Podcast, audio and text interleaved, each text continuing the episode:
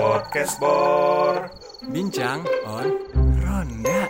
Ay, kenapa? Gimana kalau kita mulai dengan sesuatu yang berbeda? Eh, boleh tuh, boleh tuh. Yang Langsung. mengejutkan. Oke. Suku, Hah? suku apa yang Indonesia banget?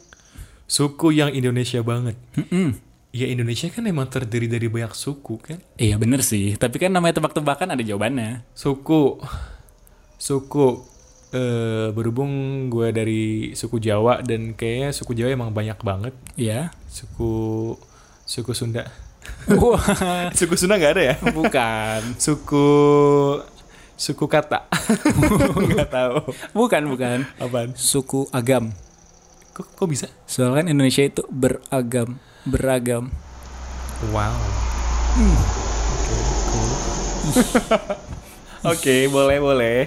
Ya. Oke, mendingan gue cerita aja deh ya. Iya, daripada nggak jelas. Barang nggak jelas. cerita Gif. Jadi gue tuh pernah gua, eh, di kampus gue tuh ada acara DPR datang.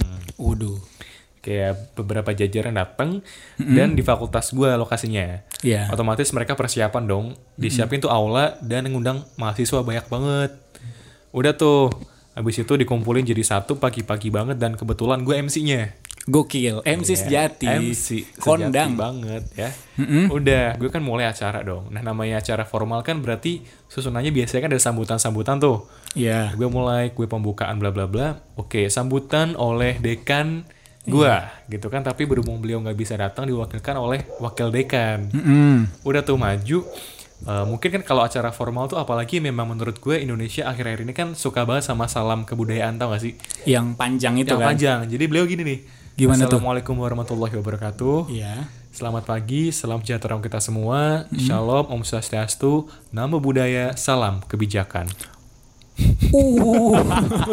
Salam. Itu semua orang di depan mahasiswa mahasiswa itu mukanya anyep semua. Kayak "Hmm, itu di belakang kan gue Iya. tadi udah ngomong ya. Mm-mm. DPR tuh berjejer. Ya ampun. Terus kayak gue sebagai MC di depan beliau kan di sampingnya nemenin ya. Iya. Gue kayak gue diem aja dong, kayak gue nggak berani ngapa-ngapain kan. Sebelah sebelahan nih. Sebelah sebelah nih. Aduh.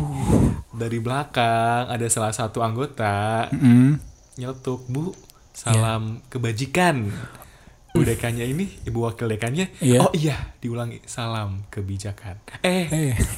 salam kebajikan Aduh. itu gue hargai banget sih niat dia untuk mempersatukan Indonesia gitu kan ceritanya kan begitu tuh biar semua tuh terikut sertakan dalam salam itu jadi bukan cuman menyambut atau memberi salam pada salah satu agama doang Iya. tapi semuanya gitu kan Biar apa ya? Biar adil lah. adil bener tapi eksekusinya itu rada kocak sih emang ya Karena mungkin belum terbiasa. belum terbiasa atau mungkin nervous ya kan diliatin Anggota, mahasiswanya anggota. bisa jadi atau lagi ngeblank atau lagi ada masalah hutang mungkin nggak tahu Tapi emang lucu juga ya beragam-beragam ini banyak apa ya kejadian-kejadian lucu. Apalagi waktu gua dulu dari Tangerang Selatan pindah ke Semarang demi kuliah demi Iya. dapat sarjana. Gila. asik asik terus Terus gua kan biasa ngomong gua lu Iya. itu ke Eh, teman-teman. tapi di bahasa lu tuh aslinya apa di Tangerang Selatan Ya nggak jelas sih karena kita udah Indonesia Sunda gitu nggak sih Iya Indonesia Sunda tapi Sundanya itu cuma buat aksennya doang gitu loh. ah, ah. Tapi bahasa resminya bahasa Indonesia. Indonesia aja Indonesia. terus Kita tuh biasa ngomong gua elu itu ke teman-teman yang nggak deket. Aku Oke, kamu iya. itu ke pacar dan ke orang tua, Oh, oke. kakak dan adik, keluarga orang-orang terdekat. orang-orang udah deket banget Baru ngomong aku dan kamu. Oke, oke. Orang yang kita hormati saya. Heeh. Nah, begitu nyampe ke Semarang, iya ketemu teman-teman kuliah, iya gua Iya. disapa dengan aku dan kamu. oke Hmm. Betapa awkwardnya momen itu Amri, ketika Amri. ya. kamu mau makan sama aku nggak Nah, kan aneh banget kan? iya Terus aku pacar kamu ya? Iya. Kan kayak ih, nggak nggak banget. geleh gitu ya Gue lah kayak geli gitu. Terus ya udah karena gua harus adaptasi segala macem ya udah deh emang budaya kayak gitu ya mungkin gue emang lagi ngalamin apa culture shock aja sesuai Iya. yang gue pelajarin di kampus Iya culture shock atau juga culture like bisa juga kita alamin. Bisa. Dan mereka kan teman-teman lu nggak mungkin yang tiba-tiba jadi ngikutin lo gua. Lo kan mungkin kalau misal orang medok banget gue, lu kan kayak lu nya juga bingung kan. Ya udah aku kamu cuman emang lu harus adjust sih. iya gue harus apa ya menyesuaikan, lagi Menyesuaikan banget sih. Jadi Ada lagi nggak kayak misal ke apa ya kekeliruan secara semantik mungkin secara tata bahasa gitu? Ada lagi waktu itu gue nggak ngerti yang namanya Bang Jo. Oh Bang Jo. Bang Jo. Iya. Gue kira Bang Jo itu tempat makan. Namanya Abang Abang Jo. Oke. Kan biasa kalau di daerah gue tuh kayak, eh warung mana? Iya, bang bak- ini. bakso Bang Jo atau uh, warung Bang Jo gitu Hmm, ya. warung ya. po ini. Po ini. Oh iya iya terus. Begitu nyampe Semarang, ditanyain, eh ntar ke sini sini sini, cara lewatnya mana? Iya. Ini ada Bang Jo belok kanan. Terus gue lurus, lurus, lurus, lurus. Terus gue nggak nemu, lihat kanan kiri kok nggak ada warung warung. Bang Jo sebelah mana? Bangkrut apa ya? Makanya. Terus gue nelpon teman gue. Eh Bang Jo tuh di mana ya? Itu loh lampu abang ijo. Ah maksudnya lampu lalu lintas yang itu loh merah kuning Ya, ijo. Tuhan. Oke, lu tepok helm langsung ya. Langsung eh ya Gubrak.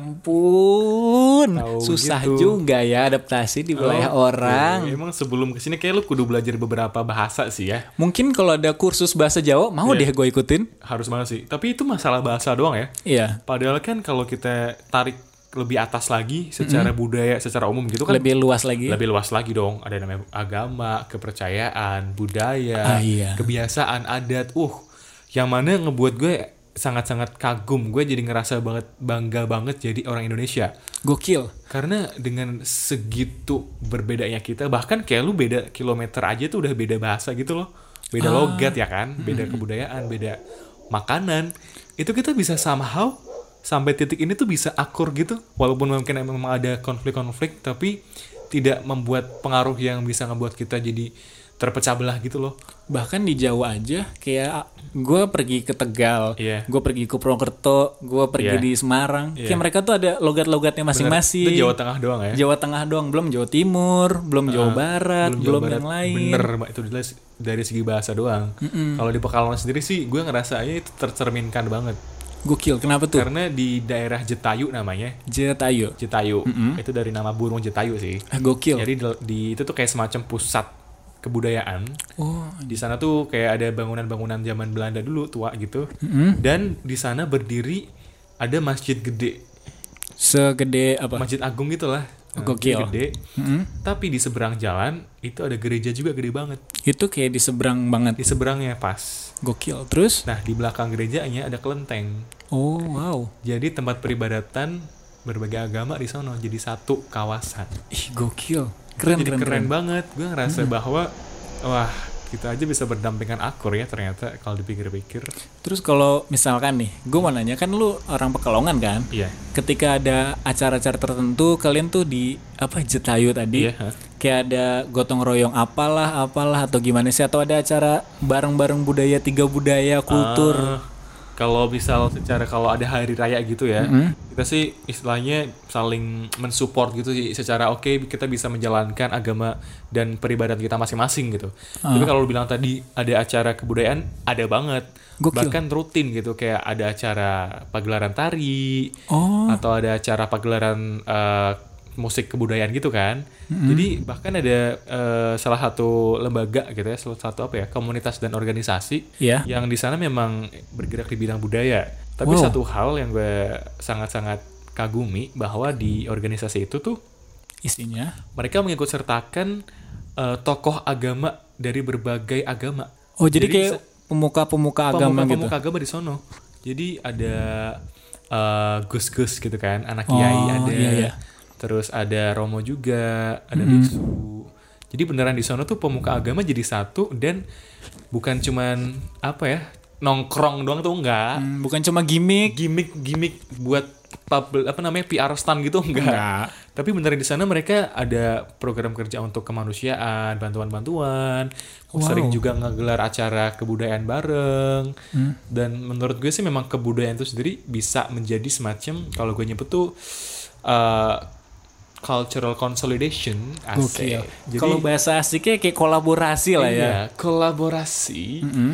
Jadi permasalahan itu bisa diselesaikan dengan budaya itu sendiri. Dan saling kerjasama dan menghargai gak sih? Ya, pendekatan yang sangat apa ya bisa dibilang sangat soft sih. Tapi dulu kan gue denger lu pernah magang kan di Jakarta. Iya. Ketika lu dari Jawa lah, Pekalongan, datang ke Jakarta nih, welcome to ibu kota. Lu tuh ada pengalaman-pengalaman kayak gimana sih? Gue sih lebih ke mungkin karena gue exposure eh, keberagaman tuh sudah bisa gue dapatkan dari kecil. Mm-mm. Kan udah ada internet tuh di gue zaman dulu. Iyalah. Dan kebetulan teman-teman gue di selama sekolah pun banyak banget yang dari luar-luar gitu kan, luar Jawa atau luar daerah gue. Oh. Jadi gue kurang lebih sudah terbiasa akan keberagaman. Iya. Mungkin jatuhnya gue lebih kayak eh, kondisi sosialnya gitu. Contohnya Jadi kayak misal gue tuh ngekos di daerah Gang Senggol literally beneran yang kesenggol gitu. kesenggol. Keropiang gitu. Nggak, nggak dibacok sih. Oh, Cuman nggak. kayak paling wajan sama pancinya jatuh. Karena di sana warung-warung itu beneran yang kayak di luar gitu di luar rumahnya. Ah, I see. Jadi gue kayak padahal di tempat gue pun eh, istilahnya kawasan yang rural area itu tuh nggak segitunya. Kayak oh ternyata emang segini ya. Eh, ada memang benar-benar ada ketimpangan sosial bisa gue bilang. Jadi kayak sebelahnya perumahan gede, apartemen, Iya. di samping kalinya beneran kayak terpisah oleh kali gitu.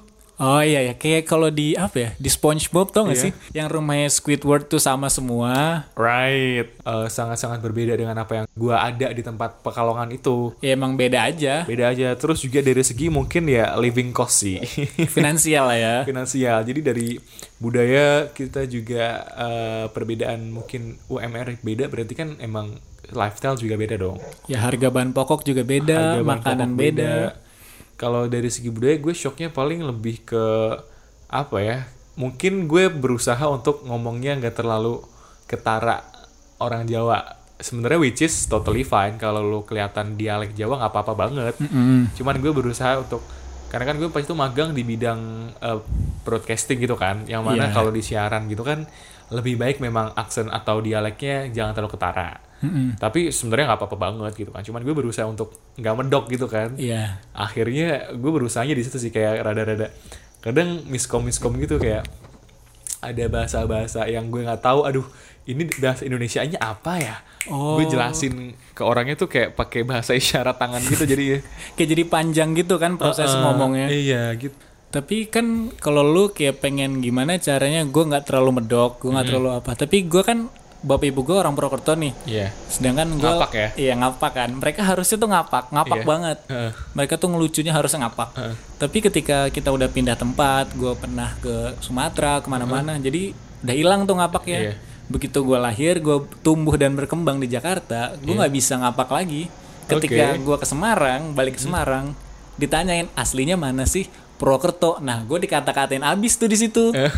Orang Purwokerto kok nggak ngapak? Malah lu gua ngambang banget lu ngomong gitu ya. Makanya. Keren tau maksudnya orang-orang kayak kita gini istilahnya yang bisa berbagai lidahnya banyak gitu ya. Tapi kadang apa ya lucu juga kalau kesleo gitu. Jadi kayak kebalik gitu loh. Iya. Eh, gue meh makan dulu. Iya, malah kecampur gitu kan. Campur gitu jadi. Indo Jawa, Indo Iya, Jawa. Indo Jawa ngapak jadi satu. Makanya. Kocak sih. Tapi kalau misal dipikir lagi, kan kalau secara makro mungkin masalahnya emang gak ketara banget ya. Iya. Tapi kalau pas kemarin gue magang di Jakarta tuh kan gue investigasi gitu kan. Gokil investigasi apa nih? Jadi gue di program investigasi salah satu televisi swasta. Mantap. Nah di sana gue eh, ngurusin kasus bully tuh. Oh. Nah di sana tuh salah satu subjeknya Iya. udah gede, udah dewasa. Beliau eh, etnis Tiongkok.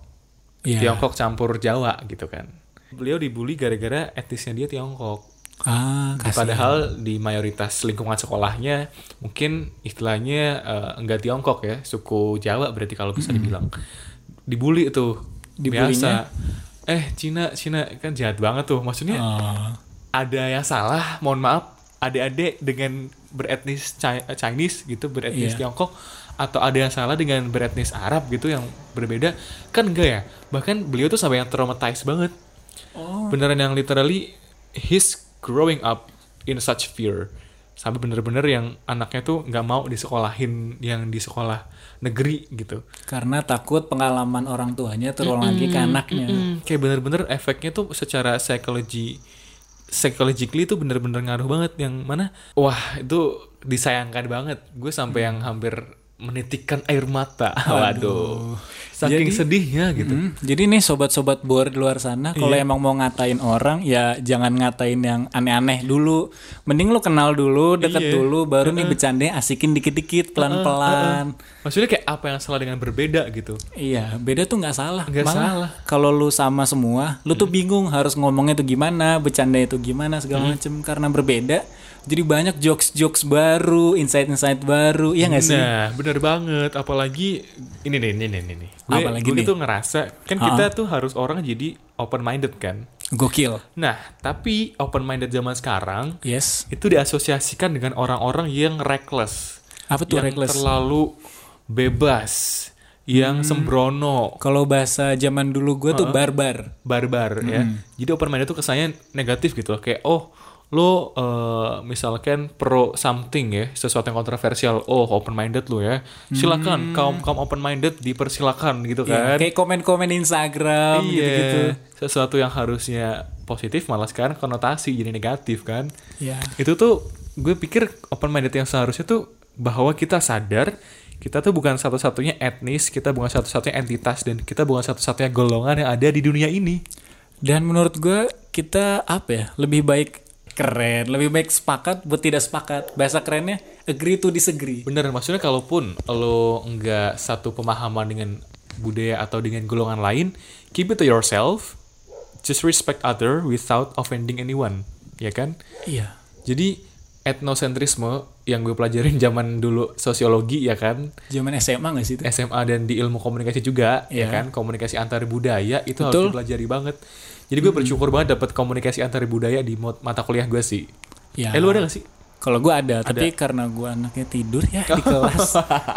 Wah itu penting banget sih. Anak-anak yang di pojok, Waduh, anak-anak datang-datang, pojok. Kalau gue sih anak ambis ya. yang nyatet terus. Enggak, yang nggak pernah masuk tapi pinjam catatan temen. gue yang fotokopi. oh, ini fotokopi. Enggak, enggak canda-canda. ya udah. Jadi eh, itu tuh sesimpel oh ada agama lain dengan pendekatan yang lain, keyakinan yang lain. Kayak banyak banget stereotip-stereotip yang gue dapat. Eh iya, di lu ada stereotip yang pernah lu denger gak? Kalau gue stereotip tuh apa ya? Dulu mungkin gue dapet apa ya? Karena tongkrongan kali ya. Iya. Bilang orang Padang tuh pelit. Oh iya. Terus orang etnis Tionghoa itu suka hitung-hitungan, perhitungan. Iya. Terus apa lagi ya? Kalau orang Jawa tuh slow, ikutin alurnya udah Iya. ada jalan sama Tuhan yang Maha Iya, Kuasa. Iya, iya. Terus kalau orang Sunda tuh suka berdandan. Paling gitu-gitu aja sih. Eh, sama sih jatuhnya stereotip itu tuh melabeli golongan tertentu dengan sesuatu yang menurut gue ofensif sih kalau ya karena tuh jarang yang, yang positif gitu loh mending Iya. kalau stereotipnya oh orang ini tuh ternyata terkenal akan keramahannya mungkin Mungkin. atau orang ini terkenal akan eh, keberaniannya enggak cenderung negatif kebanyakan emang Kalau gua mungkin emang karena itu udah dari zaman dulu ya. Iya. Menurut gua stereotip tuh nggak nggak cuman stereotip.